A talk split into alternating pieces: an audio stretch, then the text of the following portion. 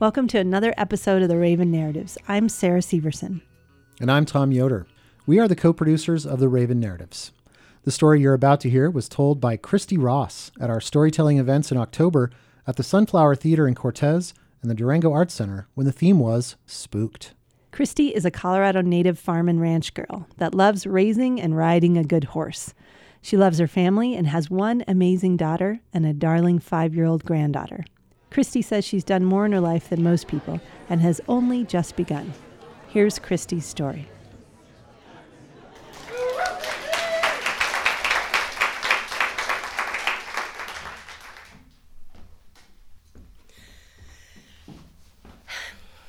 I was born and raised in a ranching family in Delta, over between Grand Junction and Montrose. And the we never got to live on the ranch. My dad's um, foreman always lived in this house, but the ranch laid in the North Fork of the Gunnison River bottom. And it was this lush river bottom where there's all kinds of farms and uh, it's beautiful. And the ranch there's a chunk that lays right on the, the flat part of the river bottom, and then there are three different plateaus. So it's kind of a rolling hill green little ranch. And in the middle of it, it is a canal. It's the main one of the main canals that brings water to all of that valley. And my father was terrified of that canal, rightfully so. And again, I said, I told you that we never lived there because of that canal. But normally, um, the, the foreman didn't have any kids. But when I was about four or five, this one had seven or eight kids, including a little tiny two year old. And I can remember my dad over and over and over saying, don't you dare go near that canal. You stay away from the canal. And telling the, the foreman, don't let your kids near the canal. Keep your kids away. Oh, that's not good. There we go. Keep your kids away from the canal. And it, it, it drilled into my brain to the point where even now, as an older adult, I still walk right down the middle of that bridge. It terrified me. And again, rightfully so, because Unfortunately, the little two year old got on the canal bridge, fell in, and drowned. And at three or four, I had, four or five, I think I was, had no concept of death.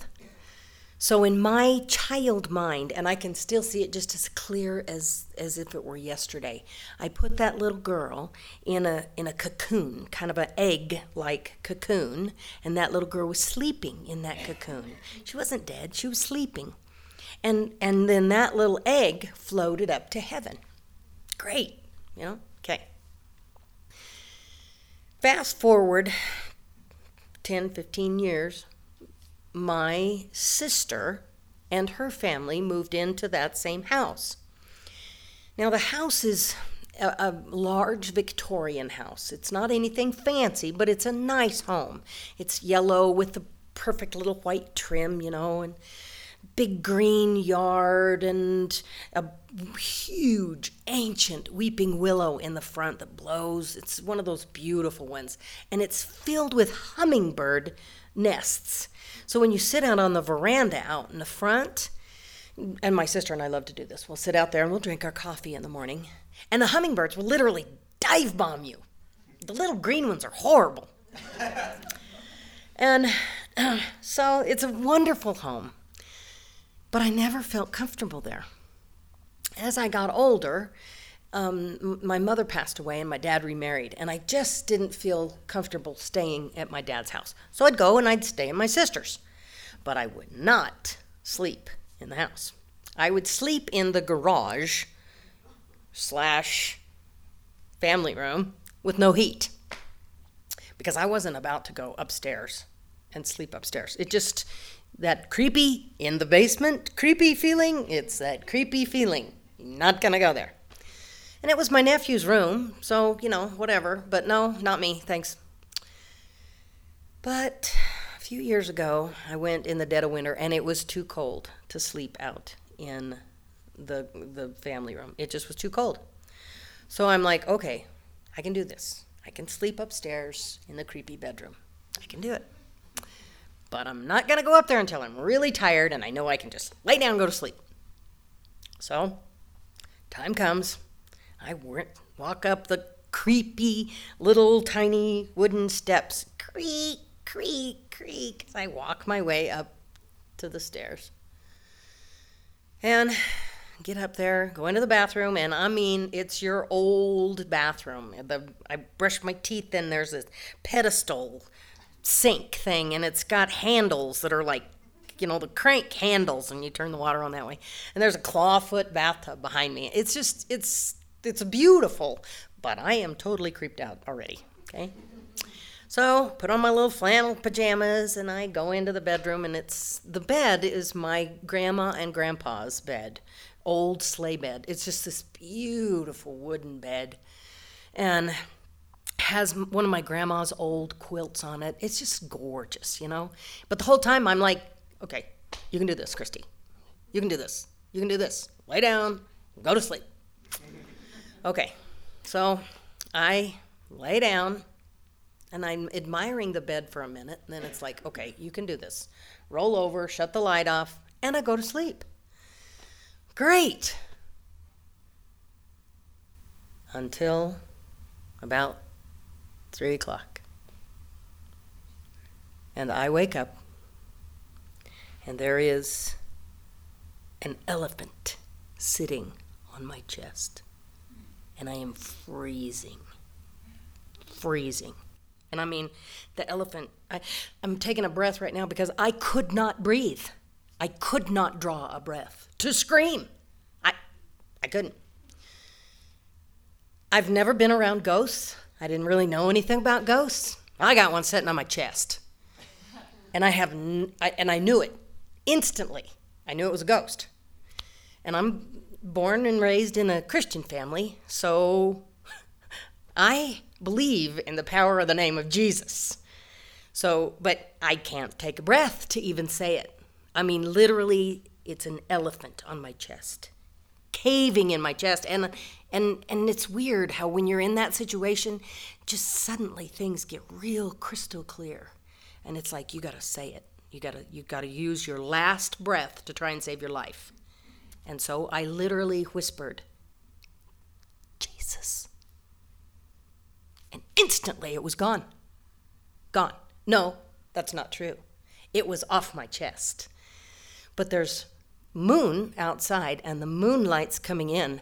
And of course, the minute it's off my chest, I'm breathing as deep as you can breathe. And I can see my breath in that moonlight. A couple more breaths. Finally get my lungs filled up and I'm I'm, I'm better. And after a year, an entire lifetime basically of being terrified of this house, I should be terrified, right? I'd be like jumping out of bed screaming. Ah! No. I'm absolutely totally calm. And and I'm not kidding you. I, I literally could all but feel that entity's emotions. It was sad and lonely and scared. And I and I knew that it was the little girl. I knew it was. And I told her, I asked her, I said, honey, have you seen the light? I, I couldn't see anything, I just knew she was there. I didn't hear anything, so I just went on. Sweetheart, you need to look around and find the light. Your family, your loved ones are in that light. You can go to that light. And just gone. I'm like, okay, well, I roll over and go sound asleep. Absolutely, totally peaceful. And at about I don't know 5:30, I'm awakened by the smell of coffee and cinnamon rolls and bacon wafting up from downstairs. oh yeah, oh, okay, I gotta tell my sister what happened. Jump up, run downstairs, and the creak, creak, creak, creak, creak. You know, she knows I'm coming before I get there. I come around the corner. She hands me a cup of coffee. I'm like, You will not believe what happens. That happened to me last night. And in total sheepishness, she says, oh, Yeah, I, I, I probably will. Something had woken her up about 3:30 in the morning. She'd gotten up and gone in and got drawn a bath and was in the bath. And the little girl came down the stairs and into the bathroom with my sister and apologized to her for waking me up. She said, I just was watching her sleep. What? okay. And so then I told her that I'd told her about the light. I said, "Why? Why hadn't you already done that?" She said, "Well, I kind of liked having it." I'm like, "What? You you what? You knew she was here?" Yeah, she'll play in the kitchen and laugh and giggle, and I just kind of liked it. And you told her to go the light? Yes, I did. She was mad. So that was kind of where we ended that because she was really mad at me for running off her little ghost. And but a couple of years ago, I decided I'm going to broach the subject. So it's Christmas. And again, it's just my sister and I up at six o'clock in the morning with fresh coffee. And I asked her, I said, So I guess the little girl had been around. She said, Yeah, she'd been here the whole time. That we were too embarrassed to tell anybody we, that the house was haunted. I'm like, Well, it would have been nice if you'd told me, but that's okay. I asked her, has she been back? No, she's not been back. Oh, I'm sorry that I ran your ghost off. And she said, No, don't be. I'm I'm happy. She's at peace.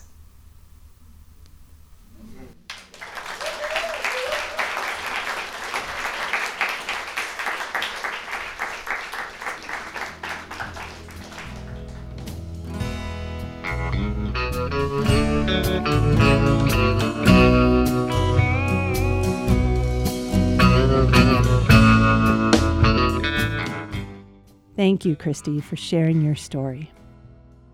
We are scheduling our 2020 events and themes soon, so be sure to check out the events page in January and make plans to be there. And consider telling your story. To pitch your story for future Raven Narratives, fill out the contact form on our website at ravennarratives.org. Subscribe to the Raven Narratives podcast on Apple Podcasts, Spotify, SoundCloud, or Stitcher, and share these stories with your friends. If a particular story made you laugh, cry, or look at your world with a little bit more clarity, please leave a comment and let us know. Thanks to photographer Jody Jarling of Wild Blue Bug Photography, who took the onstage portraits of our storytellers for the Spooked events. Find out more about Jody's photography services on her website at wildbluebug.com. And thanks to our fiscal nonprofit sponsor, Mancos Valley Resources. Find out more about all the wonderful projects they support in the Mancos Valley of Colorado at mancosvalleyresources.com. The website for buying Raven Narratives tickets, ravennarrativestickets.org, was created by Cortez Web Services. Find out how they can help your business online at cortezweb.com. Our theme music was written and composed by Mo Cooley and performed by Mo and the Motones. Find out more about their music on the Motones Facebook page. That's M O E Tones on Facebook.